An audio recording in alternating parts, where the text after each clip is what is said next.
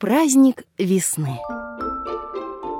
Павлик и Танюша проснулись рано. За окном только-только рассвело.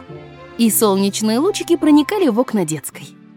Ребята выбрались из-под теплых одеял и тихонечко на цыпочках добрались до стола.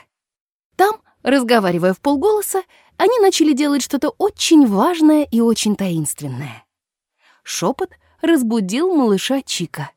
Он протер глаза, потянулся и начал прислушиваться к детским голосам. Таня и Паша говорили очень тихо. Воробьи за окном чирикали гораздо громче. Чик понимал воробьев. Птицы радовались весне и хотели, чтобы люди и герои света порадовались вместе с ними. Но Павлику и Танюше было явно не до воробушков. Что же они делают?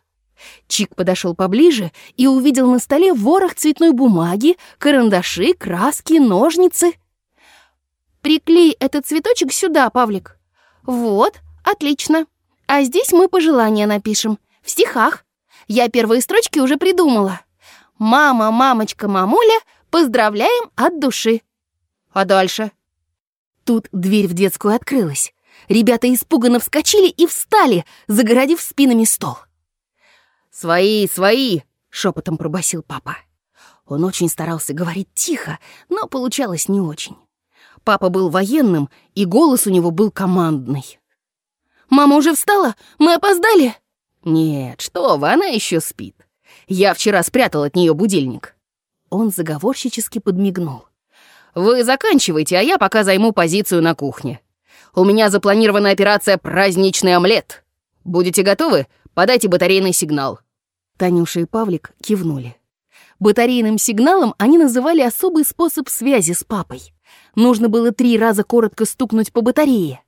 Так они делали в особо важных и особо секретных случаях. Мама думала, что это соседи шалят, но папа-то знал, что шалят его собственные сын и дочка. Чик тем временем был уже на столе и продолжал свое расследование. Выглядывая из-за банки с желтой гуашью, он с интересом изучал секретное творение ребят. «С праздником весны» было выведено печатными буквами. Они же стихи, и много-много бумажных цветов, ромашек, тюльпанов, розочек. Хм, что это за праздник? Малыш Чик был в замешательстве. Ведь весна уже восемь дней как идет. И потом еще будет идти много-много дней до самого лета. Ясно было, что без Яры и Бима тут не разобраться. Чик спрыгнул со стола, побежал будить сестру и брата.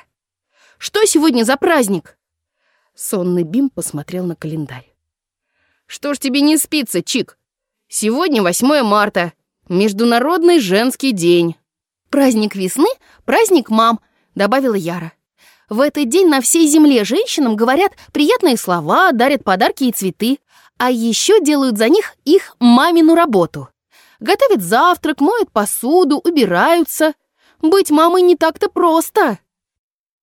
Танюша и Павлик тем временем трижды стукнули по батарее, и вышли из комнаты, пряча за спиной свою поздравительную открытку.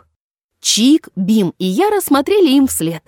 Из спальни родителей донесся удивленный возглас мамы и довольный смех папы. А из кухни — аромат праздничного омлета и какао. В детской было тихо-тихо.